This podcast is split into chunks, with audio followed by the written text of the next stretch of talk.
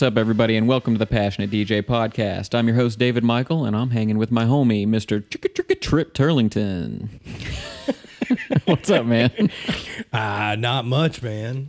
Just uh just kicking it. So, I had this idea. I was thinking that we could go pull some clips from uh, just across the uh, the electric interwebs. from uh, The you know, information superhighway. Yeah, yeah. Uh, from like uh, big name DJs out of interviews or conversations that they have, and just kind of uh, pull some of those clips and talk about what they have to say. So we're calling this episode "Real Talk." Ooh. So, Okay. uh, but before we get to that, I wanted to give a quick shout out to our ambassadors. Ah. So, uh, for those who aren't aware, we have started this ambassador program, the Passionate DJ Ambassador Program, and our co host, Mo Dingo, is kind of heading up this project.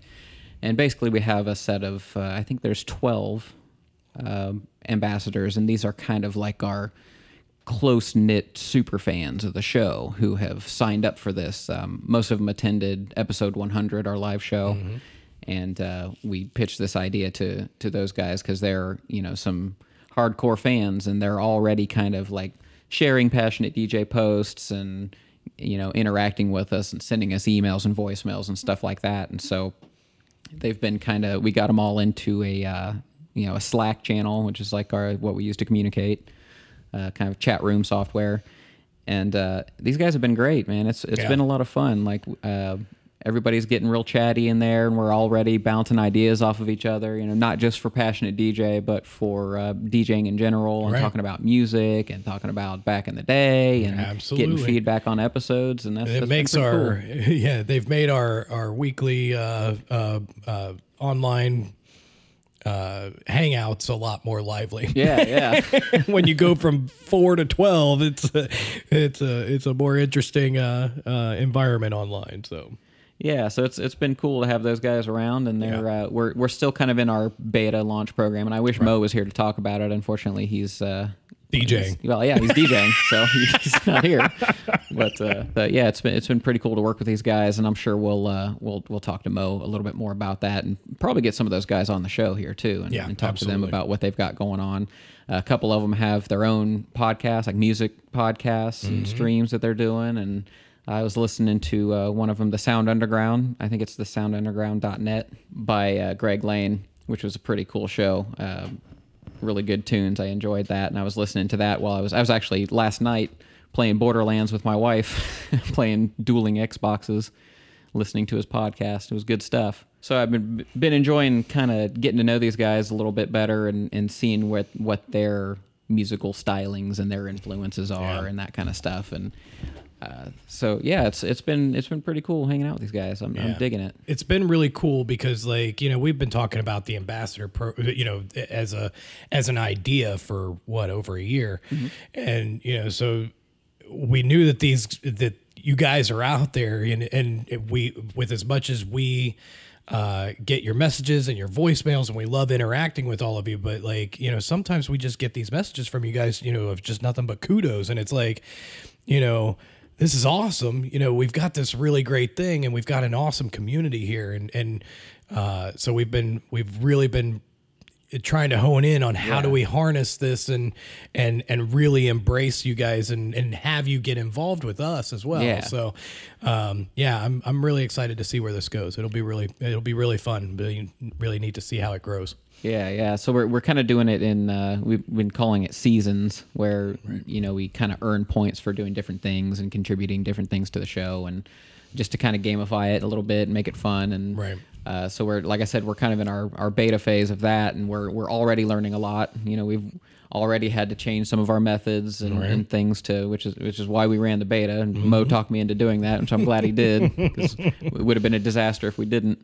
Um, but yeah, it's already been fun. I, I can't really, I can't wait to to see where it goes. But Yeah. um, the uh, the signups are currently closed for that, but we will probably um, do another an occasional like uh, I don't know open enrollment or, or whatever you want to call it, people who want to apply. So that'll be something to keep an, eye- an eye out for. But it's been really nice talking to these guys, and uh, you know they're they're leaving a lot of feedback on the Facebook page and stuff. Um, for instance, uh, I don't. You probably haven't had a chance to listen yet. We're kind of recording this episode ahead of time, but the episode that I recorded with our friend Tommy, Oh yeah, yeah. uh, the digging for bedrock. Mm-hmm. Uh, got a lot of positive feedback on that episode from our ambassadors and other fans. yep. Uh, one of our ambassadors, Dubmaster Blue Bear, said, I enjoyed this episode a lot since my musical journey into electronica began with trance and those dark melodic synth sounds. There really is something spiritual about that sound that is hard to come by nowadays. I loved the episode format as well. Just two friends nerding out on music. Well done. Uh, and then he says, "Al- awesome. although, well, yes, work on work out those mic audio deletion issues. So, if you didn't catch that, I managed to screw up the recording again, trying trying to record without you. When will you ever learn? I, I don't think I will, man. Well, you know what it is is like, I, you know, when we come to record on your setup, we kind of have a thing all ready to go, and you have Right. a template and all that stuff. Yep. And every time I'm recording, I'm like setting up a pop up shop somewhere, you know. Right, So it's right. like. It, you would think that being a DJ for this long, I would know better to double and triple check everything, and Yeah. But I ended up somehow deleting his whole vocal track and, and had to eh. recover that from my mic, which was it turned out pretty good, surprisingly. I, the I sound was going to say I got about uh, so far. I, I was able to hear about, uh, or I was able to listen to about half of it. Oh, so you've heard some yeah, of it? yeah, okay. yeah. and and it, it, it was it was what I've heard so far is great. It, it it's great to you know listen back on on some of those tracks. I mean, because all the stuff that you guys talked about, you know, was a little bit later from when I started, but I mean, still like the bedrock era. I mean, you you I mean, you know what you're talking about when you say the bedrock era. There's no there's no mistaking that.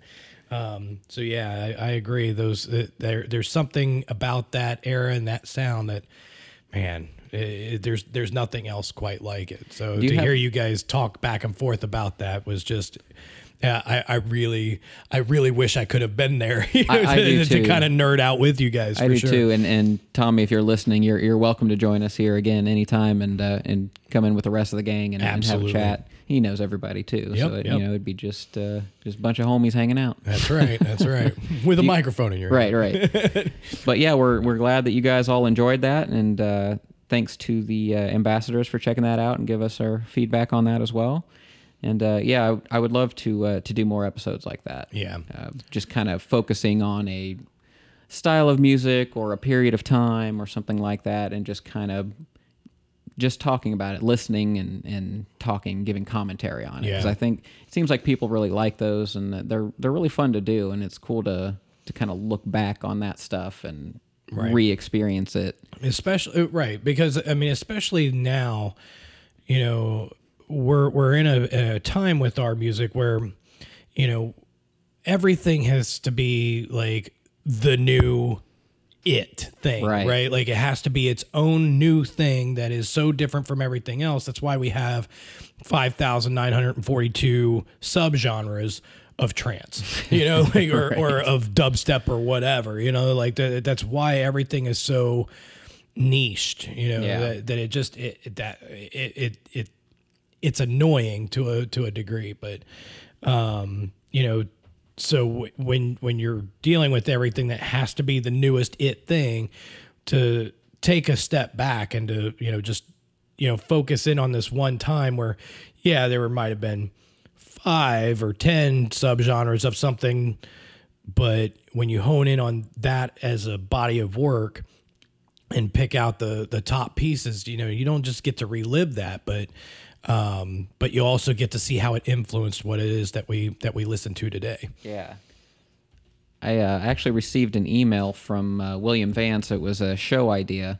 He said, I loved your episode where you dug into Sasha last week uh, and talked about the mixes, transitions, and styles. That gave me an idea that might be an interesting concept for a show or two. Could you have DJs or artists signed to various labels come in and casually talk about the music they play and how they play it in a similar fashion to what you two did in that episode? Um, obviously, chatting with an established artist playing trance is going to have an ear for different elements of music and different mixing techniques and transitions than an artist that's signed to a notable dubstep label. right And uh, so, yeah, I- absolutely. I mean, that that's we love doing those kind of episodes. Oh, right? yeah, like yeah. let- let's come in and listen to this and talk about it. Yeah.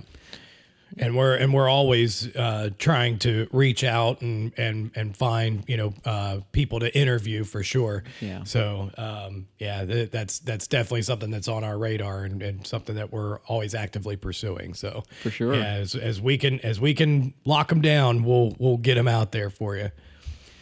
All right, real quick uh, before we get on to our main topic, I do want to go ahead and address a voicemail. Okay. Uh, this is coming from uh, Manu the DJ, and he's from Kenya, and he wants to ask some questions about uh, marketing himself and getting more gigs. Cool.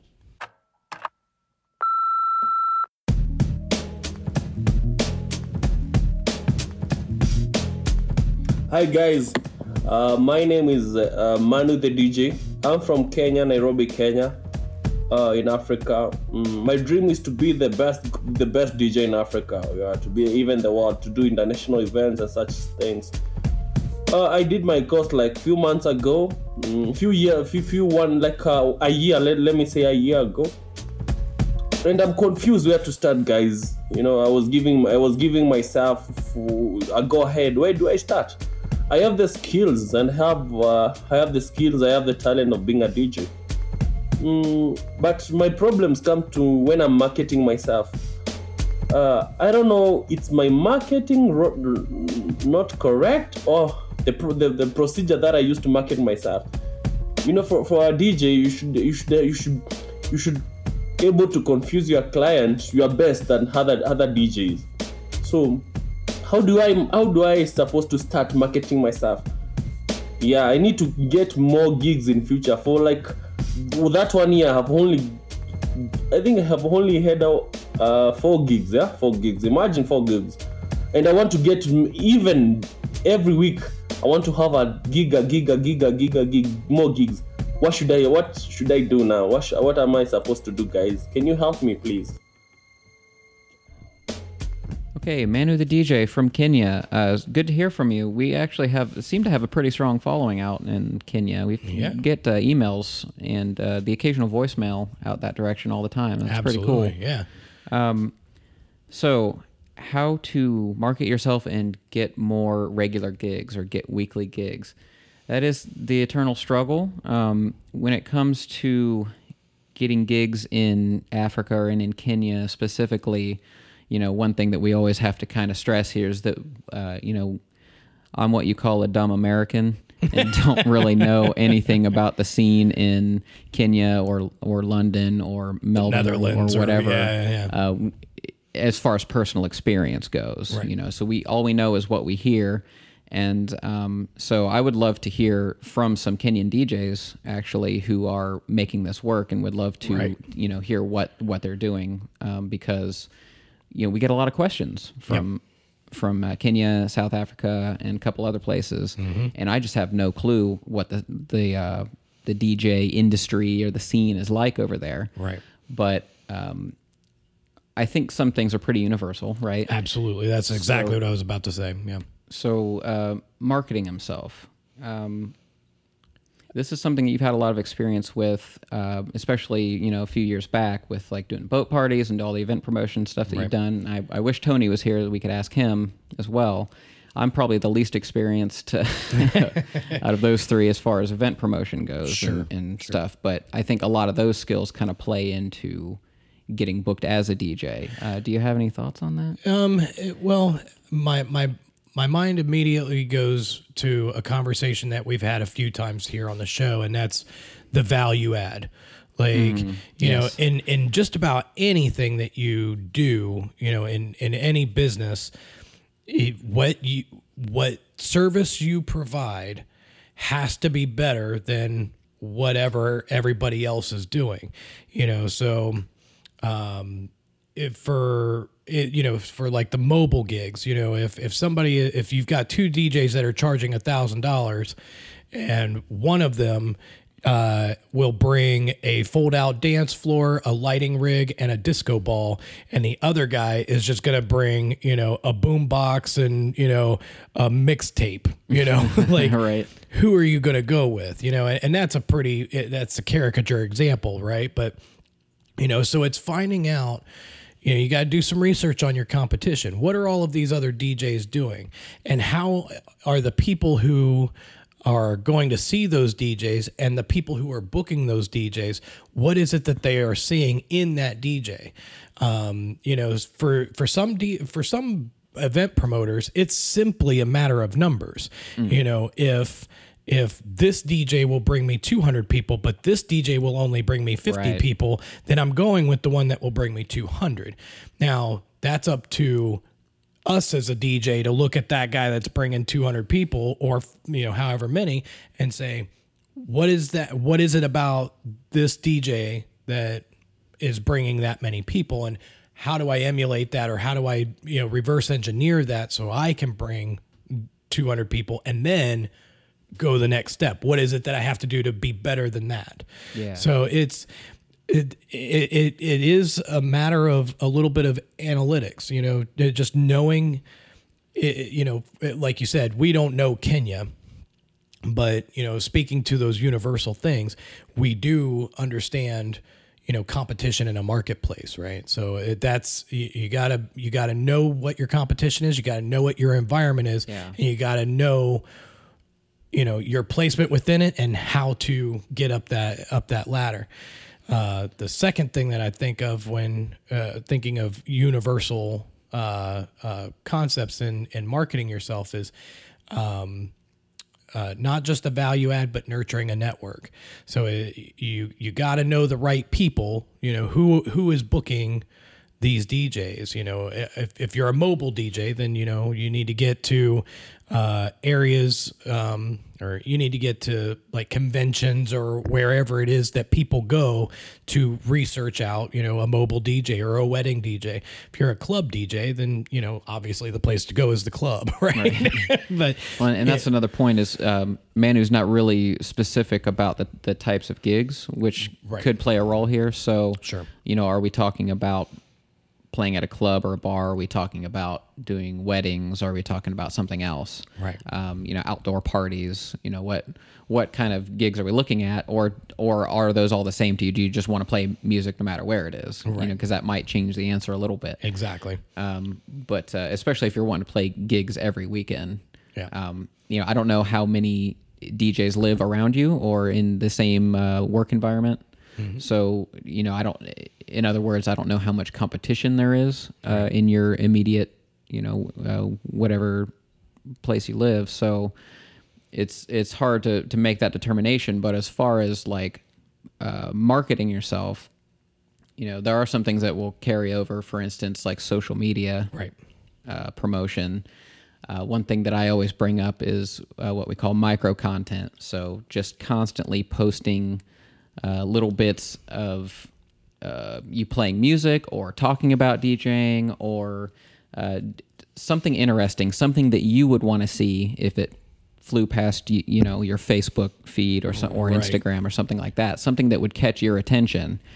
Start creating content that would catch your attention, Yeah. and then you you will start attracting those kind of people that are you know That are attracted to that. are content. attracted to what you're doing right um, probably the most important thing overall as far as just getting the gigs Mm-hmm. and uh, getting them scheduled and, and locked down is the you're most likely to get more gigs if you're just constantly trying to get gigs. And I know that sounds really simple, but it's true. Like the person who hustles and goes and just constantly asks and goes out and pursues them and looks for them. And I have no idea, you know, what uh, our friend here is, you know, how often he's going out and Right. trying to Right. pursue these gigs and talk to uh, venue owners or or whatever his target is. Right. Um, but I mean, if you want gigs every weekend and you don't have them now, then you should be out every weekend looking for gigs. Right. And and whether that means you know just talking to the right people, um, you know, it's it, it's hard to to frame this because I really don't know what the what the target venues are here. Sure, sure. But um, as opposed to somebody who just talks about wanting more gigs but doesn't actually ask for them. So I think you know somebody somebody who makes that ask over and over again and not to the same person. Right. Right. Right. That's not what I mean, but you know, I talk to a lot of people tell a lot of people what you're trying to do. Go to a lot of places where you want to DJ. Ask them, hey, do you have anything going on? Would would it be okay if I played music for you next weekend? The more you do that, you know, for for every 20 people you ask, maybe one person will say yes. So if you ask 100 people, you've got five Right. gigs. Bam. you Right. know? Uh, Well, I mean, I was going to uh, liken that to telemarketers. You know, there there are companies that literally employ hundreds of people to sit and make phone calls all day to sell somebody a product. And those people will sit there and take hundreds and hundreds and hundreds of calls a day and get hung up on, cursed at, you know, just uh, the most vile things said to these people all in the hopes that they will get three people that will say, "Yeah, I'll buy your product." Yep. In an entire workday, you know, so it, it you you got to hear a lot of no's before you get to those yeses, but you'll never get to those yeses if you don't go through the no's. Yes, be willing to hear no. I think is probably if we wanted to put this all in one little Right. quick sentence. Yeah. yeah, be willing to hear no. Um, you know the fundamentals of marketing as far as like uh you know logo creation you know there's there's websites like fiverr and stuff like that. Right. so you can you can get competent graphic work and and uh and and promo materials and stuff like that you know relatively cheap you know um and and and still have some you know uh, uh, control over the over the creative uh process there. Uh you know but all of that, you know, while it's it, it, it I don't know that it's necessary, but it definitely helps, you know, to create a brand and a and a look and um and a cohesive brand. But uh, at the end of the day, you can have all of those things in place, but the but the the network that you have and how hard you're hustling Yeah. will will certainly get you a lot farther. Absolutely. Okay, you want to move on to some real talk? Real talk. Some real, some for real, for real talk. Okay. That's like I'm a little scared, but okay. it's like doubly real. Uh, so I, you know, like I said, I kind of scoured the internet and just kind of watched some interviews and pulled some clips that I liked and brought them in. So the first one I have is from Carl Cox. It's uh, oh inter- yes, oh yes, oh yes. This is from a 2014 interview on Grammy.com. And he talks about the legacy of EDM and uh, also supporting up and coming DJs. I just got interested in it straight away. My family coming from Barbados, they had this energy or sound of, of calypso music and soca music. So I suppose my roots of kind of house and techno music comes right back from Barbadian roots. I really, I think it was a natural path for me to take where it, was something that I wanted to do myself. You know, the ethos of clubbing has changed a lot, you know, and, and of course where we are now from what, it was like back in the day. I mean, when, when I used to go out, I was exactly the same age of the people that was coming to the club. Things have to change and things have to move on, and this is where we are now with the whole, you know, electronic dance movement. But it's not a bad place to be in the end of the day. I think it's it's something which has evolved into something you know where we've ended up in the 21st century.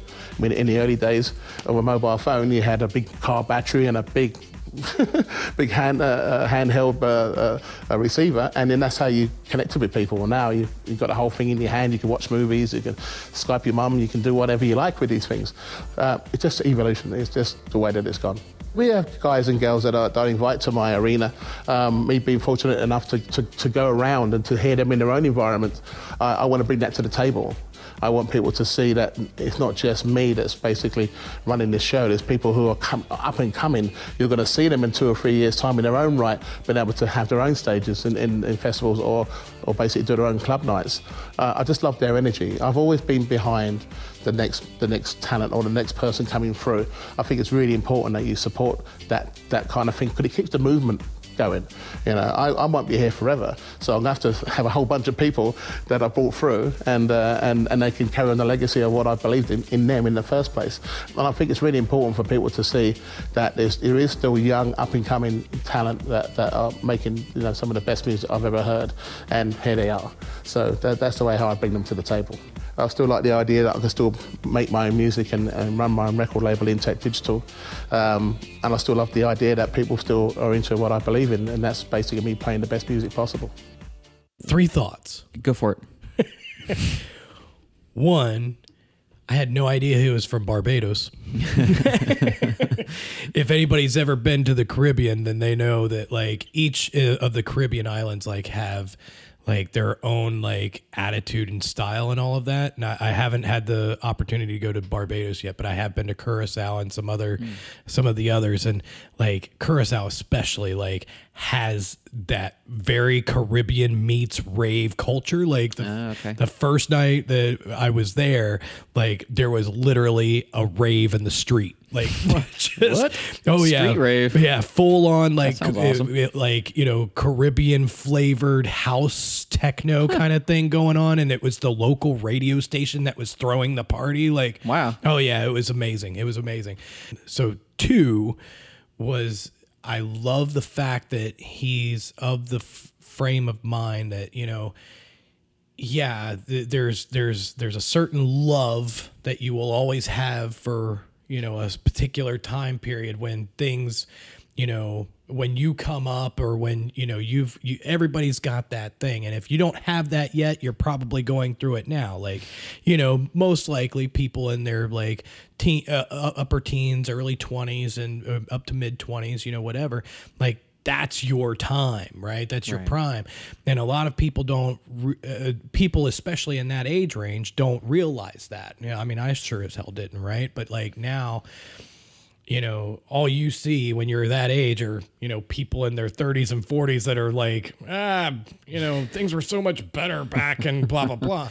And, you know, but what what's happening there is this you know conflict of, of people who just don't have the frame of reference of the other you know uh, older people all you know like to think that you know things were better back in their day and younger people are like ah shut up old person you know like things are awesome now. And and the the, the answer is that's actually both you know? So like for him to say that you know like you know uh, to to try to wrap it up succinctly right is that times change change with the times. But you know always remember where you came from and and have that love for that. And so i i really love that that sentiment that he that he threw out there. And three is that you know supporting the up and comer Yes. it's something that we do not do well here in the states. You know there's you know we we've got a of an ultra capitalistic society as some people like to think but you know it's the truth is a little bit muddier than that. But you know but in the spirit of the whole you know like dog eat dog world you know we do not do very well with supporting other DJs in our in, in, our scene. You know it's it's always you know how can i get to that next level? You know and who do i i mean whether it's i gotta step on somebody or somebody else has to lose out or whatever. And once certain people you know i'm not saying that nobody brings up you know somebody up underneath them but we're just especially bad at it. You know whereas notoriously like the netherlands. I you know you hear about the netherlands all the time. When a new dj or producer in the netherlands makes it then they bring half a dozen you know up the up the ladder with them. And you know that's that's just something we don't do well here. Do you think that uh, the the the next generation of, of dance music uh, influencers, I guess? So, in other words, the I don't know, maybe anybody newer than Skrillex that's really blown up. Um, do you think that they're going to have that kind of desire to to sort of pass the torch, like like Carl Cox was talking about? Because I I do feel like DJs of of of that heyday, of Carl Cox's you know age, uh, did have some of that, like wanting to pass the torch thing, Right. Um, and and care about preservation of the craft and make sure that this thing carries on. But what what concerns me now is that you know it is a whole different world now. Yeah. And so it- technologically and and you know with social media and just everything is it has a little bit different feel to it. And so I, I wonder this might just be my American influence coming in on it, but I I wonder if there if that will only get worse because it's kind of like if you want to do what you want to do, you can find whoever you want and go do it. You know, Right, and right, as right. opposed to hey, let's let's build an, an underground, and we'll come back to that word later. But uh, you know, let's build a little thing here, and and once we get to a certain point, let's let's mentor the people that are coming up and want to do this. Right. Yeah, but it, I don't know. I guess the reason I'm I'm kind of all over the this question, but what concerns me is that it seems like there's there's often a divide between older and younger DJs Yeah. here anyway. Yeah. I, I I wonder if that's only going to get worse. I, I would imagine so. You know, because at this point, you know, because of what, or because of how the American scene has, you know, changed after, you know, between I'd say like 2006 or seven onward, you know, there was there was just so much drastic change and, and Yeah. to your point i mean like so now everything is like ultra festival everything you know Right. and and just it, it almost seems like we're all just sucking at the teat just to try to you know milk this thing dry and as opposed to preserving DJing as an art form. Right, right. Yeah. Because and and and part of that is, you know, that we had the rise of the producer DJ rather than the Yeah. DJ producer, you know, and I think we covered some of that in a in a previous uh episode. Um the the the short version being that a producer DJ is a producer who became a DJ because they wrote a hit song Out or something. Right, right. Versus the DJ producer who is a DJ who wrote some tracks that you know goes eh, that you know and integrates that into their set. Um, you know, it, it's it's the same thing, but it's very different. You know, so Yeah. it, it you know just a nuance there, but you know. As as the rise of the producer DJ started to take over, then the craft actually changed here. You know, Yeah. it's and and you know a little bit for the better, you know, but I I don't want to call it for worse, but it's it's definitely different and not the same. Well, it's it's something that I, I hope to to to contribute to with this show is kind of being able to talk about all these things and uh, for posterity's sake talk about what's happening in the scene right now and what DJs are doing and what happened 10 years ago Right. like uh, you know our 10 years ago episode and and talk about like where all this stuff comes from uh, you know why beat matching was so crucial Right, and right. why you know all these things that uh, you know maybe Skrillex's grandkids wouldn't have any clue about otherwise. You know, not saying that we're single-handedly carrying the torch here or anything, but Right. that is one goal of this show. I think is to to really we're all passionate DJs, as in we're passionate about DJing, Right. Not just we like- Mixing the first 32 to the last 32. right yeah or Right. or whatever and we're, and we're not even you know it's it's not passionate partytime.com which i this that's probably a way different kind of website but but you know what i mean like we as far as the art form goes Sorry. it's okay as far as the art art form goes uh, i hope we can at least uh, help pass the torch along Right, to, to right. younger people or, or people who find this uh, 10 years from now Right, right, right. our next clip is from uh, Red Bull Music Academy 2013. And by the way, we'll provide links to all these uh, interviews or clips in the show notes of this episode. This one's from Richie Hawtin, and he talks about feeling lost. Yeah, I never felt like, I'm sure, I definitely felt lost at points. I never felt like I wanted to quit. Um, you know, I think one of the hardest moments for me was in 95, 96, after the second Plastikman album. And everybody was like, you know, Plastikman, everyone was talking about me. I would like, started to get a little, uh, uh, a taste of people recognizing me, and it was like, well, you know, what is this all about? Uh, you know, I, why do I have to do another Plastikman album now? What? And that, that means I just have to plug in the 303, and it's always going to sound like it was. It was really uninspiring. So, at that point, um, actually, in, in, in retrospect, at that point, I had some problems with the U.S. Like, wasn't able to come into the country, um, and so it kind of pushed me to kind of re-evaluate where I was. So I went into the studio. I turned all my 303s off. I decided I would only use three pieces of equipment, and I was going to release a record every month for one year. Um, which you know lost some of my fans, but it gave me a time uh, time uh, to experiment and kind of find my you know uh, you know realignment.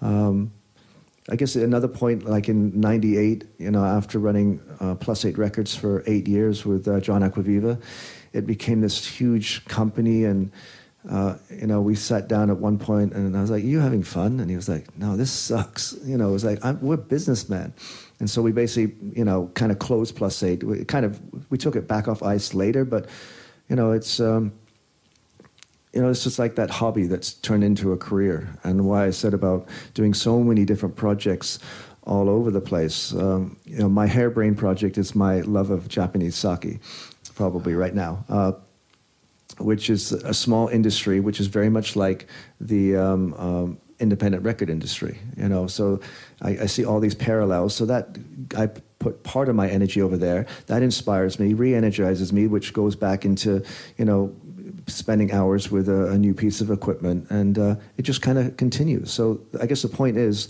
yeah, you get lost. No, I never felt like giving up. I just like, okay, I'm not having fun. What do I do to have fun again? You know, leave from New York, go to Berlin, spend a couple of crazy summers on Ibiza with Sven Väth and the Cocoon Posse. That was fun, and that re-energized me. I was also lost a little bit, but it was really fucking fun. I believe there's some So- videos on the internet. So yeah, you, you know, it's um, it's a whole lifestyle. This is what I do, and uh, um, I'm lucky to be surrounded by really cool, you know, inspired friends and individuals, and, and meeting always new people. So I have a lot of energy, so it's cool. So one thing that I, I relate to out of that clip is how he kind of touches on finding inspiration in other places external to DJing. Right.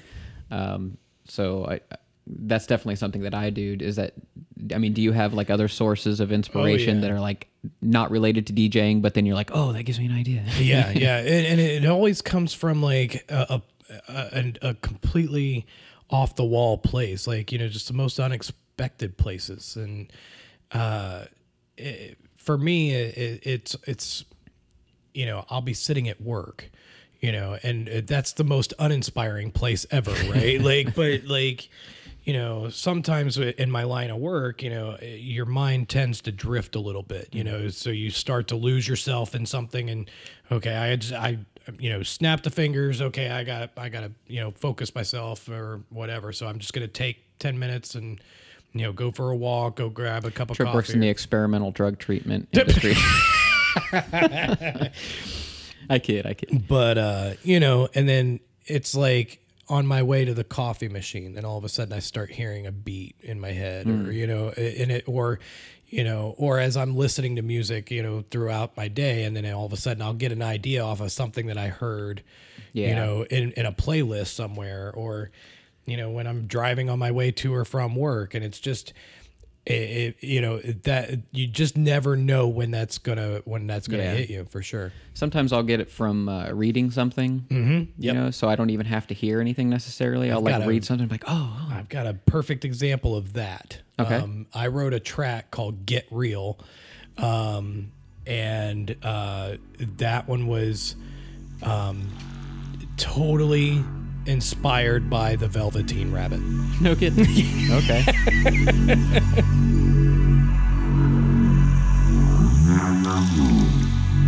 What is real? Does it mean having things that burst inside you? Real isn't how you are made. It's a thing that happens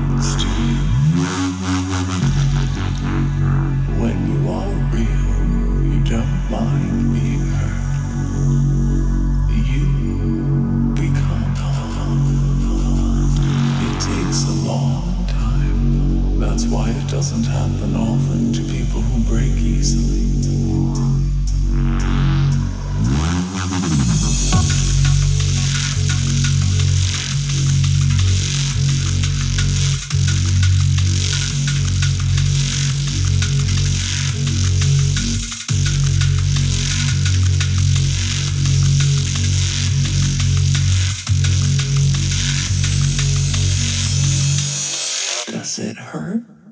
That that's interesting because I did a whole a whole thing based around like my old artist name was the Snark, which Yeah. was a uh, Lewis Carroll Okay. uh, thing, you know. Yeah. So uh, you know, Alice in Wonderland, Right, uh, right. Through the Looking Glass and stuff. And Yeah. so I started naming all my tracks after Lewis Carroll stuff. Through the Looking Glass That's was one track, and Yeah. that's, that's kind of funny. Yeah. Um, and if anybody's interested, it is for sale. Hey. Beatport.com. And Type in the show notes. That's right. Uh, sometimes also uh, just seeing what what other people are doing, even if it has nothing to do with DJing, will Right. inspire me. So like. Uh, I see how a, a blogger promotes something, or I see how a, a business person puts something together, or I see how an artist paints something, Yep. and it's just like it, there's some parallel that I can relate it to with DJing, and I'm like, oh, if I apply that concept to music, then I can do the same kind of thing. Exactly. So, yeah. exactly. One thing that really resonated me with me uh, in that clip, though, is you know somebody as massive as Richie Hawtin talking about how he gets lost. You know, and and and you know, for so many of us who have not ever and may never reach that that level of artistry and success that uh, that Richie has, you know that to hear that that that that makes it real. You know, Uh, he is human after all, right? Right, right. um, but you know, it's so relatable. I mean, myself, you know, I'm almost 40 years old, and you know, I've been DJing since uh, wow, uh, you know, I was 20 maybe I think uh, when I started. So, um, you know, and in all of that time, there's been so many DJs that I've seen come and go, come and go, come and go, and I have always stuck with it, you know, because I love it. It's not anything that I ever thought, you know, uh, I'll just give it up, you know, or whatever. There have been times where I've been lost or, or Yeah. that it has been uninspiring. I have not been interested in it. Right. And it's just, you know, there's been, you know, entire year that my turntables, you know, are collecting dust on the dust covers. Like, I, I think that's part of being a passionate DJ. Absolutely. Right. It's it, it doesn't mean that you're 100% almost about to orgasm whenever you think about DJing, Right, right? right, like right. there are times when things are going to suck and Yep, or you're going to play an empty room or you're just not going to feel it or Right. whatever it is. Yep. And apparently that scales all the way up to Richie Hawtin. And yeah, to hear him say that is like and his reaction to that was to change up his right. you know what he was doing and Right. instead of like uh, screw it i'm just djing's dumb and, and just being jaded and accepting that and becoming complacent you know he okay how can i have fun again how can i do this in the way i want because i'm passionate about this and i'm not feeling that right, Right. now Now, Richie being Richie gets to go and spend a couple of months in Ibiza Sure, to, right to, to remedy that. You know, i'm gonna go start a line of sake while in, in my downtime and- Right. yeah we don't all have those opportunities right to but, be fair but you know but to scale it down you know back down to our level you know but you can go on a vacation and you can take a break from djing and you can like you know focus on something else you know so whether it's you know creating your own line of sake or you know getting into some gardening or you know just uh, bowling or you know just finding something else to you know kind of divert your attention a little bit let you kind of get rounded back out and then Yeah. Come back to it with a fresh set of eyes and ears. or even under the DJing umbrella. It's like, okay, I'm not enjoying this anymore. I'm gonna try to learn how to scratch, or I'm gonna try to, uh, I'm gonna start mixing in key, or whatever it is that you're not doing doing then that maybe appeals to you. Right. You know, that Or would be a good time to do it because why not? Right. Or even something uh, you know that that it, it that it, you're not even touching DJing itself, but it's Right. something that can help you further. So, you know, maybe learning how to, you know, uh, just some basic Photoshop skills, you know, and stuff like that, so, or or you know, social media, uh, um, uh, social media marketing and stuff like that, that you can spend some time and learn that as a skill. And then when you come back to DJing, well, now that's another skill set that you have to augment your DJing uh, pursuit. I know personally, and this is probably just like a personality trait thing, but um, for me, it's if I have a a project that I'm working towards, I have all the inspiration in the world. Like Right. it's like I don't seem to run out. If I if I've decided like I'm going to create this uh, concept studio mix that's based on blah blah blah blah. Right. Then once I have that in my head, I kind of obsess over it, and it's yeah. like it's like self feeding Right, right. inspiration. Um, or you know, I'm going to start a radio show, or I'm going to uh, you know create passionatedj.com, for Right. example. That was you know that was kind of my um, I, I want to do something DJ related, but that kind of helps me spread out a little bit and, and learn more about it and really dig into the guts of DJing and Right, and that right. kind of stuff. And that's that's where the the original blog came from for passionatedj.com. You know, Yeah, because that's an important uh, uh, that that's an important bullet point for a lot of people. That if they if, if they've never heard us say that say this before, you know, we don't claim to be gurus. Right, like right. none of us are national headliners. You know, the closest to that is Tony, and he's been doing international direct support. You know, for sure. But you know, none of us are you know regularly touring and and making you know hundreds of thousands of dollars and doing Right. all of that stuff. Like we are literally just people who are passionate about DJing, you know, regardless of what level we're doing it at. Right, exactly. The next clip comes from DJ Jazzy Jeff. Yeah. This comes from DJ City TV. This was from a 2013 interview, and he talks about sort of staying relevant and uh, the evolution of the industry. As a DJ who carried crates, you know, we didn't carry one type of music in a crate. I came up in a time that it wasn't a hip hop DJ and it wasn't a house DJ. You were just a DJ and your job was to play all kinds of music. So whether I'm carrying crates or carrying files, I have to kind of take the same approach. I don't really listen to music or really get into it for the fad of it. You know, I kind of got upset, you know, when the whole electronic music got big and I knew DJs that were really big hip hop DJs all of a sudden start saying, I don't play hip hop anymore. Um, and I always kind of thought that the, the, the idea of a good DJ wasn't to take music away, was to add music in. You know, I could never see myself say that I don't play this anymore. You know, if it's a good kind of music, especially if it's not a fad music, you know, it's gonna be good 20 years from now, and I'll play it 20 years from now. I think the the rise in popularity of dance music has created so much awareness to DJs. You know, I know there's a lot of real DJs that don't really like the association, but what they have to understand is that association is the reason why everybody in the world wants to be a DJ today. So, you know, it's kind of like the gift and the curse. But, you know, never in a million years did I think that this much attention will be paid to the DJ. This was supposed to be the time that Run DMC and LL Cool J would own Vegas. You know what I mean? And now it's, you know, that's basically DJ Central. I have not gotten to a point that I can do without the turntable. And I've tried everything. I've tried everything, and there's some stuff out there that I really like. But, you know, I, I need my turntable. How much of being a DJ is about your equipment? Um, you know, and, and, and you battle with that a lot of times. It's, you know, I think I, me personally, I think there's a, a, a cutoff point where it needs to be another title instead of a DJ. And you know, especially in my era where you know I don't know any DJ that got into DJing that had anything to do with money. You, you know, you did it for girls, you did it because it was something cool to do, you did it for the same reason that you would go out in the park and play basketball. You know, and now you have some DJs that you know from the door at 12 years old, they're looking at how much Deadmau5 is getting, in and I think that changes the quality of the DJs also. You know, to me, it's the same thing with everything. It, you know, it's shot up like a rocket. It's gonna go down. It's gonna level off. You know, just like it did 20 years ago. This is the same thing. You know, that happened to the music industry. You know, it's, you know, it's gonna go back to the people who are willing to get in a van and go across the country and show people what they can actually do.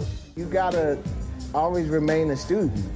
You know, um, I I still geek out over new DJs and new technology and new styles and new ways that they play music and you know a lot of that is just remaining a fan and not looking at it like you know oh man I've been around for so long I know everything and I you know is is I learn new stuff every day.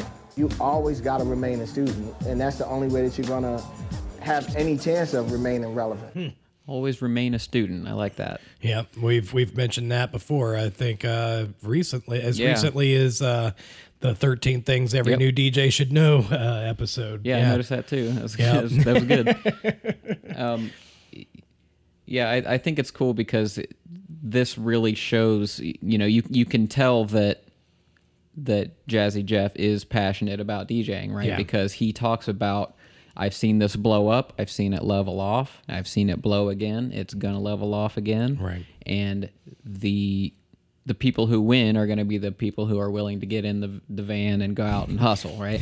Cats, van, bags, yo. That's, I thought that was pretty cool because he's he's been in this long enough to to have seen that and to be Right. able to to see all that. Um, now this interview came out in 2013. Do you do you think we're on the other side of that bubble yet, or do you think that is it? e- Can we even call it a bubble? You know, we've talked about this a little bit because the way the landscape has changed, Yeah. and everybody being able to find anything that they want, you know, w- with their smart device in their pocket. Um, you know that it's kind of a different thing. But do you do you think that like as far as uh, DJing as a trend, Mm. are are we on the other side of that yet? That curve? Are we coming down, or is it still blowing up? I find it hard to tell. Uh, yeah, for me, it's it, it's definitely harder to tell because you know we're we're not in any position where we can put our finger on the pulse of you know some macro metadata, Right. right? But I I I I feel like we're probably on the other side of the bell.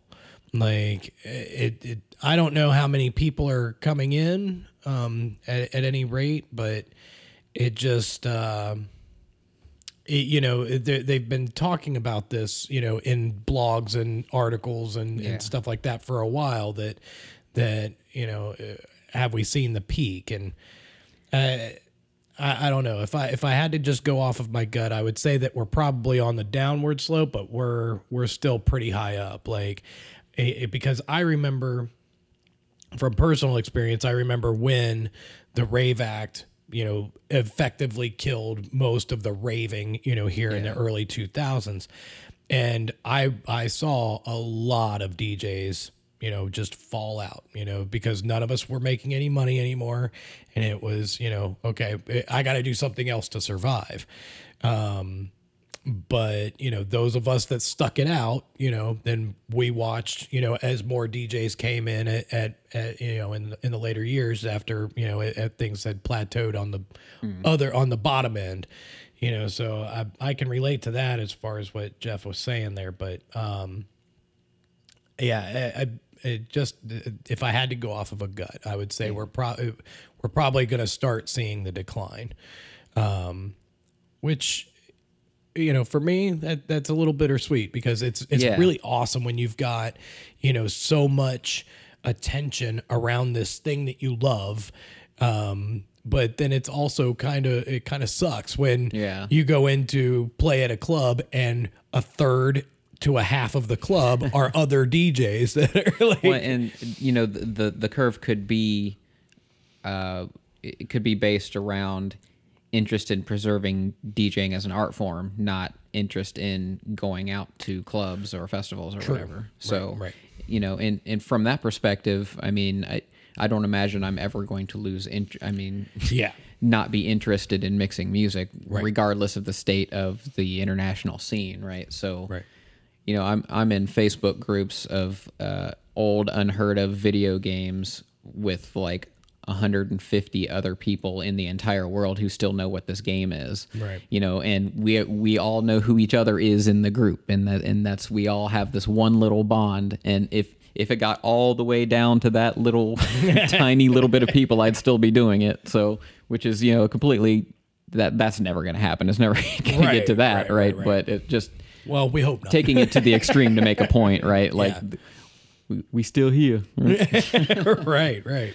Uh, but you know, and the other thing is we could be entirely wrong. We you know this could uh, shoot up, rocket up even further. Well, and and you know that that's an excellent point because we never know what is on the on the edge of the technology, right? Like Yeah. a lot of a lot of the um, advances in technology keeps making this a lot more um, affordable and accessible Yeah. for a lot of people. You know, you don't. I mean, you know. Much to my chagrin, of course, but like you don't have to know how to beat match. You don't have to know how to do a lot of the things that you know were skill based barriers to DJing. You know, Yeah. uh, or uh, you know early on. Um, so the the more that it becomes easier to do, and you know, like with technology, I think you know we've we've talked about. Um, uh, smart devices, you know, it, it being able to do things on your phone and tablets and all of that stuff. Like the the more accessible that that becomes to the general public and people, you know, go from you know just little novelty apps to this is fully functioning DJ software that you know will continue to get more and more complicated, and people will grow with that. So, Yeah. uh, you know, the definition of DJ might actually just have to change, you know, in order to uh, to really properly gauge the interest and you know how many people are, are actually in it. But, Yeah. yeah. Yeah, the um, I, I I will say that I think the the landscape will change because of technology. and That'll continue to happen um, in, in a couple of ways. I think that uh, we'll see a lot more like remote and virtual kinds of concepts. Because I think VR will play a huge role. Okay. Um, augmented reality, all that kind of stuff that we're kind of at the the forefront of Right. technologically. Uh, I think a lot of that stuff will continue to play a role. Uh, it will take a greater role because one thing that that does seem to be happening is people are uh, they tend to stay home more than they used to as Right. far when they're of going out age. Yep. That's uh, there have been studies on this, right? So uh, you know, a lot of people would prefer to to stay home and, and Netflix and chill or or do whatever. You know, they have complete control of their night, and there's so many options, and you can kind of do whatever you want now. Right, right. that a lot of people are, are taking that option as opposed to say going clubbing.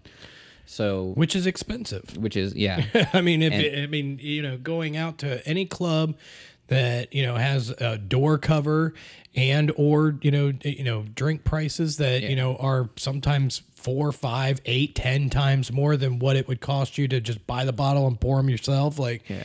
yeah. I mean, Yeah, and you know, I don't I don't know what the future of all that technology is, but I I bet it's going to have an effect one way or another. Sure. And I bet there are going to be some pursuits into those technologies from the DJ side because we've I mean we've already seen a lot of that for there have been DJs in Second Life for years who have made money, you know, playing in a virtual world. That's already happened. Right, right. We've got people on Twitch, you know, playing for tips that's and making exactly money. what I was going to say. Is you you know, know, between Twitch and and Facebook uh, live streaming and all of that stuff. Like, yeah, I mean, you know, there are a lot of DJs that you know between podcasts and all of those other things. Like, eh, you know, the there's a lot of focus on how many of those.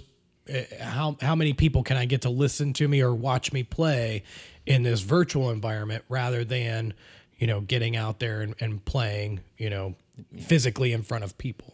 So we're still going to need DJs when we all jack into the Matrix too. So Right. You can build whatever sound system you want for free, and it'll be amazing. I know kung fu. Uh, this actually kind of segs well into the next clip. This one's from Z Trip. It's from about the same time, 2013. Okay. And uh, if you've ever had uh, uh, Sirius satellite radio, this is from uh, Sway in the Morning on Ah, Shade okay. 45. And uh, he talks about the preservation of the craft. You know, you you you are a DJ's DJ, uh, and we often sit up here. I mean, we're purists, so we sometimes we have to withhold our true thoughts on things we discuss here musically. You know, we don't want to be considered be considered haters or whatever. People, when you got an opinion and you know the truth behind craft, sometimes if you express it too much, people tend to you know they they alienate themselves from you. You know True, what I mean? true. But how do you feel about uh, the DJ scene right now? And you know, and I always want to ask a guy like you was you use Serato now, but Sure. how do you feel about like a lot of the celebrity DJs that come in the game and You know, I mean, it's double edged sword because on one hand, you know, as a DJ, you want to push the craft. You want people to get exposed to it. You want people to get uh, into it. You know what I mean? You want to you want to turn new people onto it. So the way I look at it, some of these people, man, that just got a computer and got a, you know a, a library of music, they're just coming to it early. They're coming to it. They're in their infant stages. So I mm-hmm. can't really hate on them if they're just learning to walk. In five years, if they're still walking the same way, I'll go in. You'll go but in. but you know what I mean? Like you got to give them a little slack. But at the same time, you know, I also want to. I promote the craft of this. I study it. You know what I mean? I came up rocking records. I rock Serato now. It's cool, but I do this and I and I covet it so much that I'm not really trying to see like laymen take it and and just mess it up. Because mm-hmm. all these guys, like the thing that I will say this, the thing I hate the most is going to shows and watching these dudes. I like I go to watch and listen. Yeah. But when you go to listen, you watch these guys. There's some guys who just hit a couple buttons and stand up there with their hands in the air and jump around. And that shit kills me, man. Because I mean, really, if you're a DJ and your hands are in the air, that's the crowd's job, man. Your hands need to be on the fucking equipment. You know what I mean? right, yeah. So when I sit and watch these guys and they're just up there smoking cigarettes with their hands in the air, I'm just like, really, you know, ain't nobody doing shit, right? Yeah, right. So I hate on that a little bit, but you know, at the same time, um, I'm just hoping, man, in the next five years, people start to learn how to walk instead of crawl with this. You know. So the EDM DJs that are making millions a year, you know, uh Tiesto or uh Swedish House Mafia or or the Steve Aokis of the game. How do you feel about those DJs? it's tough because I mean, you know, I can't hate on them for doing what they're doing. They're making their money and they're and they're they're playing to these people who are actually um, into it. You know what I mean? And if the people don't give a shit, then I can't really front on them for like I'm not trying to like be up there, you know, showing the craft if you guys just really want to do drugs and dance around to music and see flashy lights and shit. So if that's what it is, then go in on it. Fuck it. You know, if you if if if the if the highlight of your show is getting on a raft and fucking, you know, white raver rafting or whatever they call it, that's cool. Do that shit. Do it. Do it. I'm not gonna hate on it. Is that really what it's called? Yeah, yeah, yeah. Wow, That's, really yeah, yeah. Go- That's Google that shit. Google Lee Scratch Perry, then White Google that raver- shit. White raver rafting. White raver rafting. White That's Yo, but I think I, I, I might be guilty, but I, I I've been to a show and saw that, and I, I kind of had a good time though. Yeah, nah. It's. I mean, I think that's what it is. It promotes a really good time, but I, I, I think Z-Trip's like really nailing it. It's like it's tough because it's getting less about the craft and less about the art and less about the music and more about like the drugs and the Yeah, fun, yeah, which yeah, is yeah. cool. There's a time and a place for it, but it's just like you don't want to see the talent and, and the the appreciation that we have for the, the art and the music and everything to to dwindle. You don't want Right. that to become the least important part. That's like, damn. You know? I think you know what it is. I think though. I think we're in like the disco age. You know what I Yeah. mean? Yeah. Like this is what it is. People just go to the club. They want to dance around. They want it to be fast. They don't. Everyone's on fucking coke and Red Bull and shit. They're going fast. Everyone wants to go fast. That's true. You know, there's going to be a backlash to this. There's going to be another Chronic album or some shit that's going to come out. Maybe that's what Dre's waiting for. He's like, Mm-hmm. Yeah. yo, I just wait for the curve, Yeah. and I'm going to drop an album on him. Everyone's going to get high again and slow down. Wow. White Raver rafting. White raver rafting. I, you know this this clip is from what 2013. Yeah, I have never heard that, but it's fucking amazing. I love I busted out laughing when he said that. it. like Jiminy Christmas. Uh, so he he seems to think that we're in kind of a new disco era. Yeah, I for for so I I love and respect the hell out of Z-Trip. Like period. Like he uh, like Sway started off, you know, saying you are a DJ's DJ, and that Yeah. is true. He is Right. um, you know, and it's like he said, he can't hate on, you know, people who are doing their thing and blah blah blah and, and all of that.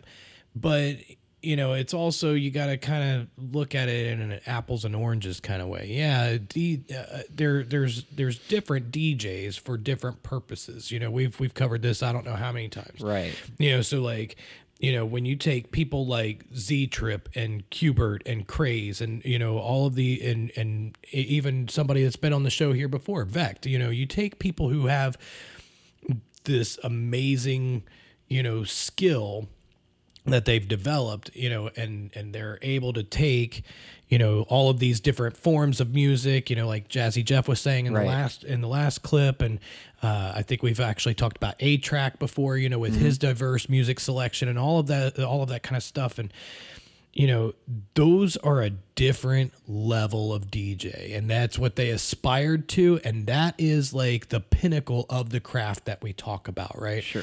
I'm not that kind of DJ, but that doesn't make me any less passionate or even it like it, it, it's it's it's a different thing because it's like he said, you know, they were they were saying it in jest and kind of poking at the whole thing, right? Right. But like, you know, so when you're talking about your David Guettas and your Steve Aoki's and all of that stuff, and you know, oh, if all you want to do is go to a party and do a bunch of drugs and you know, blah blah blah blah, you know, it- they kind of belittled it there, but.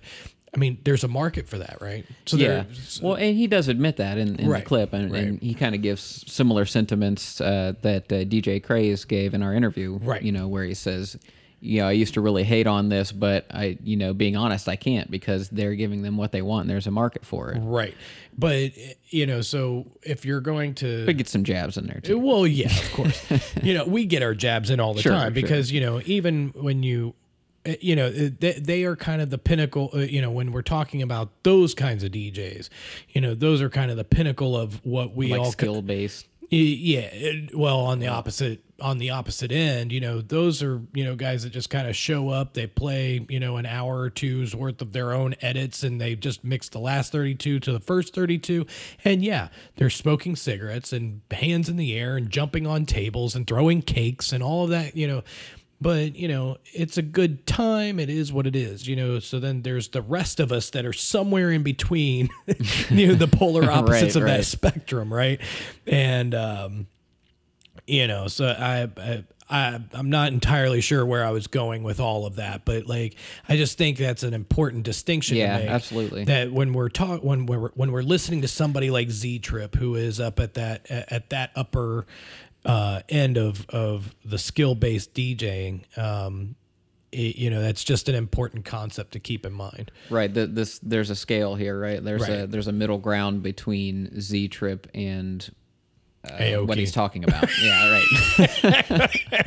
okay, this this next clip is uh, a little bit different. This is from Sasha, and it comes from the Edge Video Magazine. This is from 1992. Whoa! So if you're a Sasha fan, please go to the show notes and watch this because you're gonna enjoy Wow. this. Uh, this looks like ancient footage at this point. Yeah, no kidding. Sasha with long hair and you know, just a young guy, and the, I mean, it's like you know, fresh out of the '80s. So like all the uh, the transitions between scenes and stuff are like Right. '80s tastic, and wow, it's, it's pretty awesome to watch. He's got hair down to his shoulders, and but uh, amazing. he talks about uh, How did you find this to dig this YouTube, up? man. Yeah, I just everything's out there. yeah.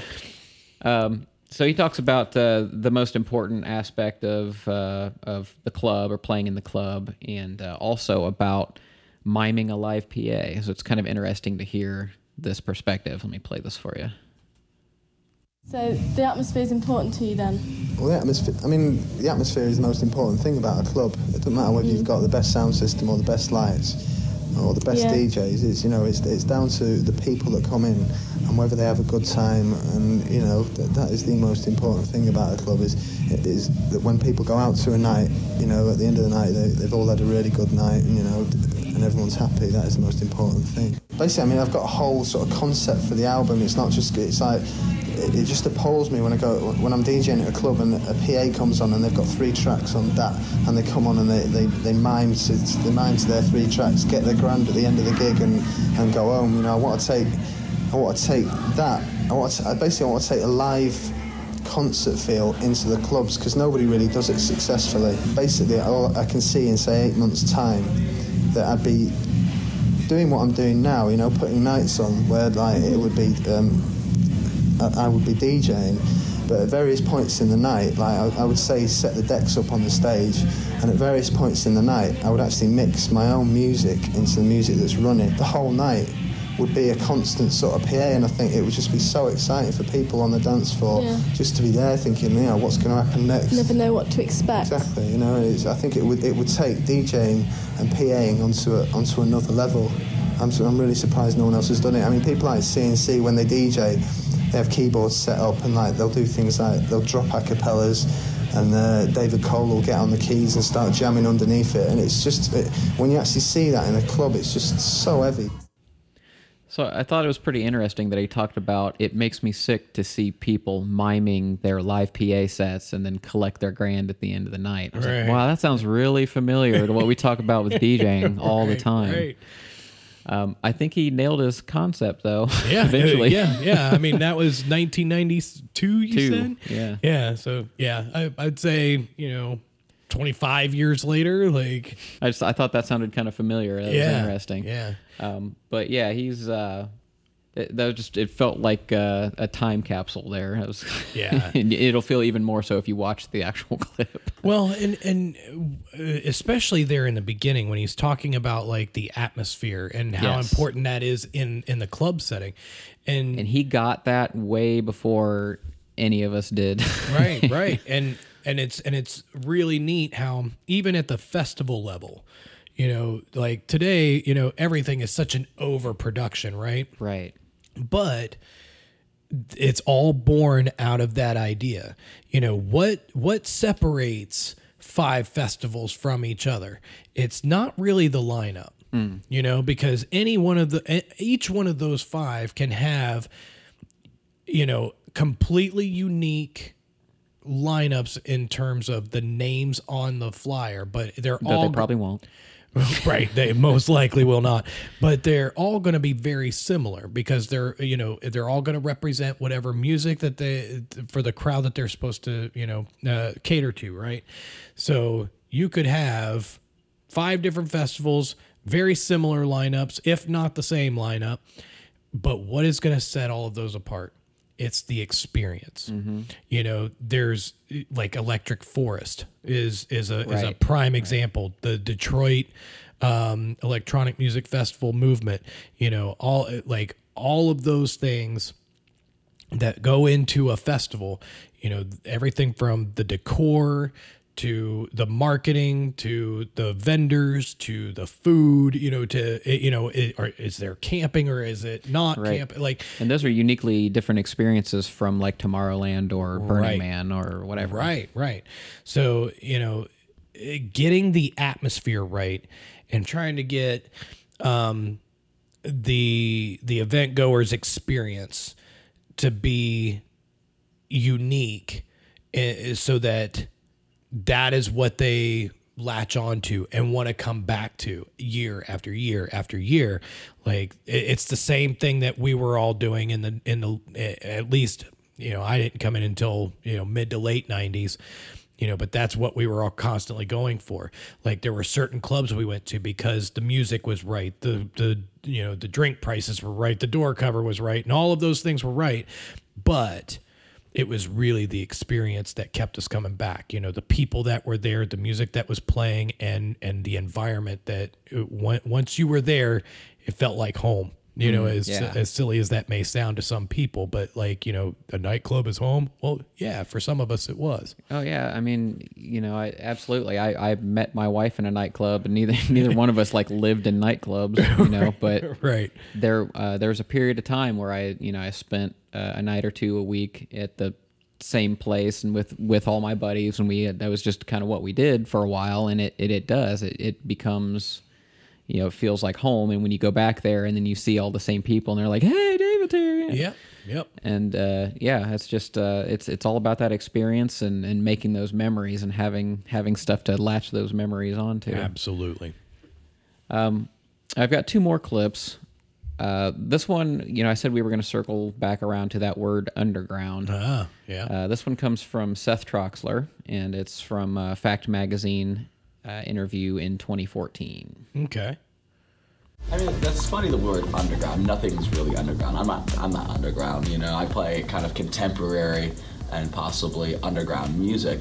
But what we're doing isn't really underground. Underground is like, you know, kids in a basement playing tracks with ten of their friends, or playing in a bar in the middle of nowhere trying to create a scene. That's actually underground. You know, me playing to 30,000 people at a festival, I can't really say that that's um, the same type of concept.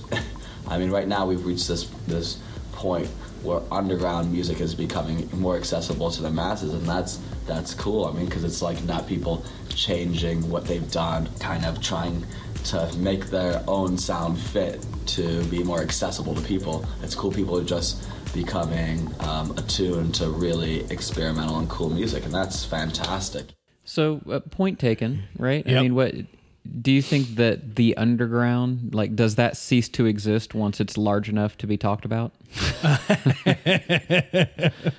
um yeah i I mean especially considering where we're at now right. with that. Yeah i mean electronic dance music as a whole you know and I, i'm i'm encompassing everything that falls typically under that umbrella has not been underground for quite some time.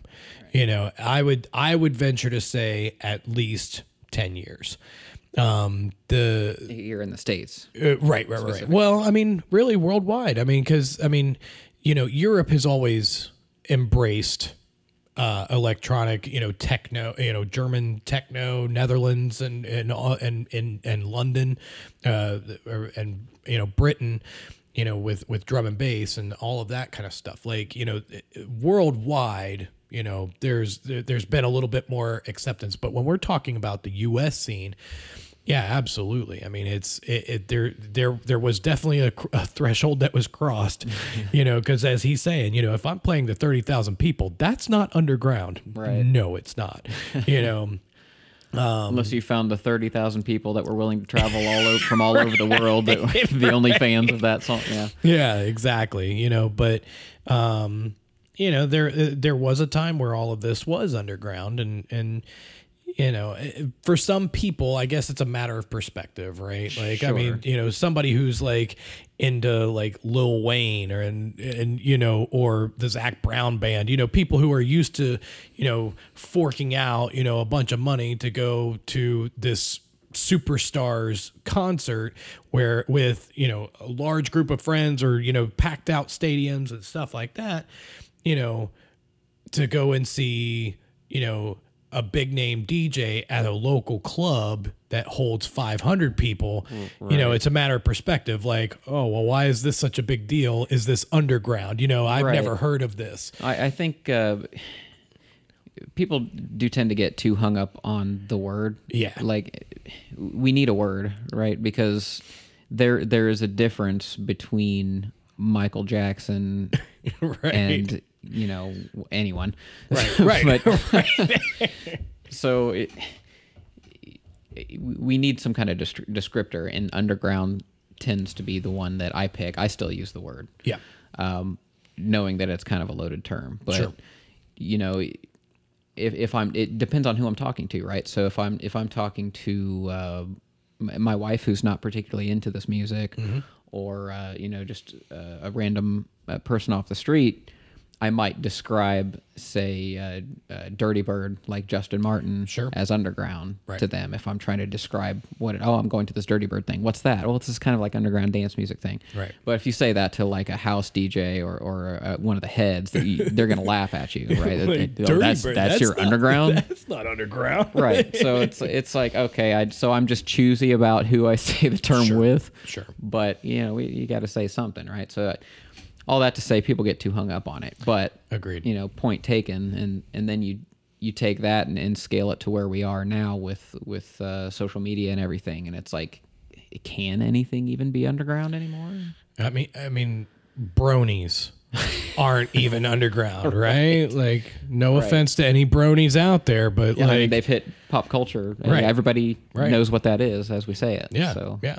So it, it is a term that can be loaded in the in in in some circles, and in other circles, it might be the perfect descriptor. But you know, eh, you can't like re, you can't replace the word underground with anything right now because that's that's what it was when it was underground Right. and now that it's not like okay well is it like slightly above ground like Well, but- and is it first same- floor right. Yeah, th- then the same thing will happen to whatever term we pick. Right, right right is So it we- story and we'll a half nowhere. or Right. you know we're it's like a definitely split not level thing. what are we? What are we talking here? right All right, I got one last clip, and I, I had to wrap up with Nina. Oh, so I got a clip from Nina Kraviz, and one of my favorites She's one of those people that I just, for whatever reason, I don't really think about much, and then like. Anytime she's brought up or somebody mentions her name, I'm like, "Oh, Nina, Yeah. she's so amazing. Why don't Yeah. I? You know, why am I not watching her every day? I Yeah, just there's I'm- something about her that I just really like. I was gonna say I'm the exact opposite. Like she is definitely one of one of my favorites. I mean, if for nothing else, when she is playing, you know she is having Yes. the time of her life. Yes. Like, oh, and that's she definitely has that passion. Yeah. you can tell. I mean, she just, you, you know, you'll see her bouncing around. She Yeah. just can't stop moving, or you'll see her just like super, just really into, the Into mix, headphones. yeah, and, yeah. And she, yeah, she she always seems to give it her all. And and one of the things that she talks about in this clip that we're going to wrap up with here is how that DJ mix uh, exists kind of as a moment in time. I think you'll appreciate this. For me, it was always an inspiration to listen to some emotion in the mix, to understand that the mix is actually the part of an actual moment. And it's not really orchestrated at home or in some environment that you don't really have a contact to the outside world. It is just a moment that been caught and recorded. I love digging through records, especially the second-hand records, when you don't really see what's inside the box. You just take one, two, three hours for yourself and just go in in some box that has no order of tracks, no tapes, no tags, nothing. Just an untouched box of records from some warehouse. And the only reference that you might have is how much the music you listen resonates with your personality, with your core. And I could spend hours doing that. So uh, obviously we got into crate digging there in the second Oh, half yeah. of that, but uh, which I also love. I'm the same way. Like, give me a couple boxes of unmarked records and let me just tear through them. You know. Oh, yeah. Um, but that that first part's what I really like, where she says that uh, something about like the the music is is just a moment in time, that mix, and I.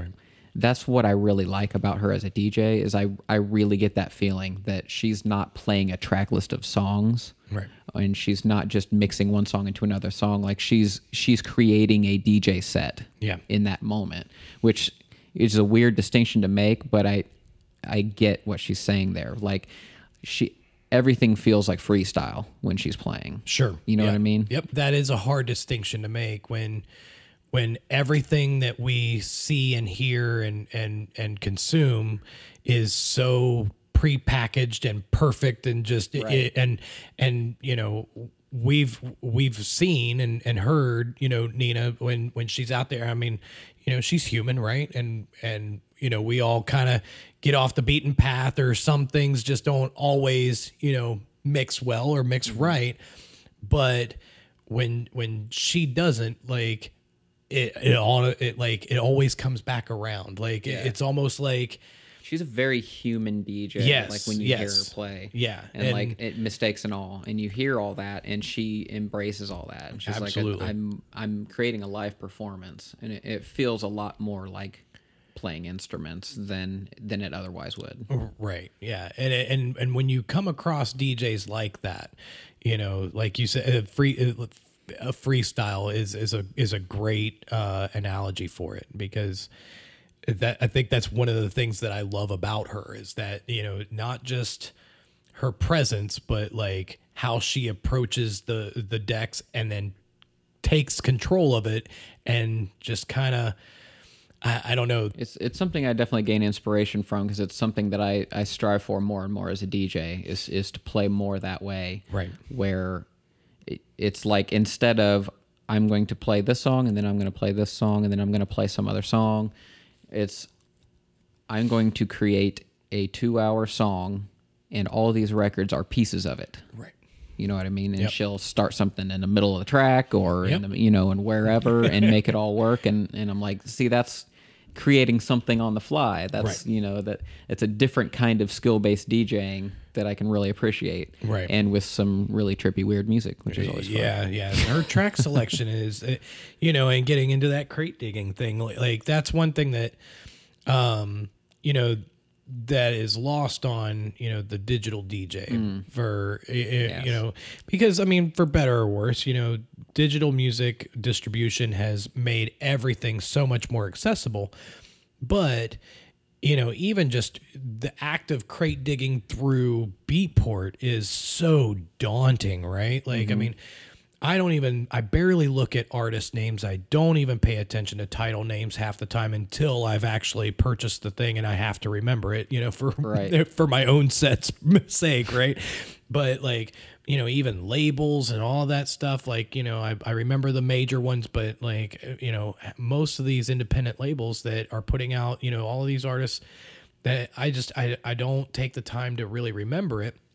I barely remember the thumbnail but i'm Right, right. telling you 20 years later i know record sleeves in here and you know just you know the the act of going into a record store and and getting a stack of 50 and leaving with five Right, know, right. you know and and all of that and you know so that aside then going and like you know um getting together with DJ crews and and DJ buddies, and then like. You know, I think I've mentioned on the show before, one of the things that we used to do to practice and to push each other is okay, here's my records and here's your records and here's somebody else's records there's three four five of us and you can pick any record out of any crate but your own you know and Yeah. then and that's what we would do is we would do these you know round robin tag sets and you know practice each other's records and then that made uh, all of us better you Yeah. know and and you know then when you get into like you know actual crate digging you know where you go and you spend hours in a record store that's like you know like she said you know secondhand stuff you know Mm-hmm. Y- y- there there's a lot of record stores that you know uh, you could buy a box of records you weren't allowed to like go picking through it but if you bought the whole box you could get it for 20 bucks right and out of all of it, most of it might have been crap,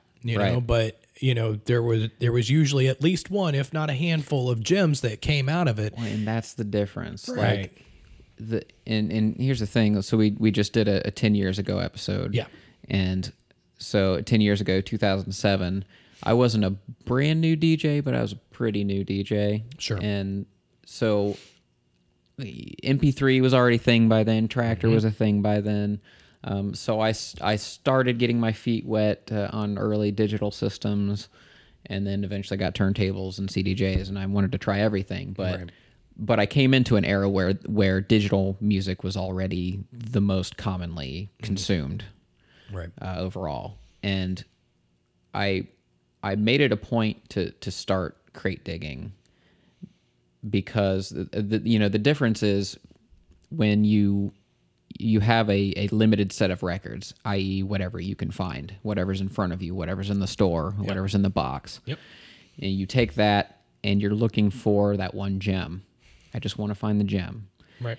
That's a lot different experience than having access to anything you ever want to find ever in life ever. And just trying to decide which ones to download. Yeah. You know what I mean? Yeah.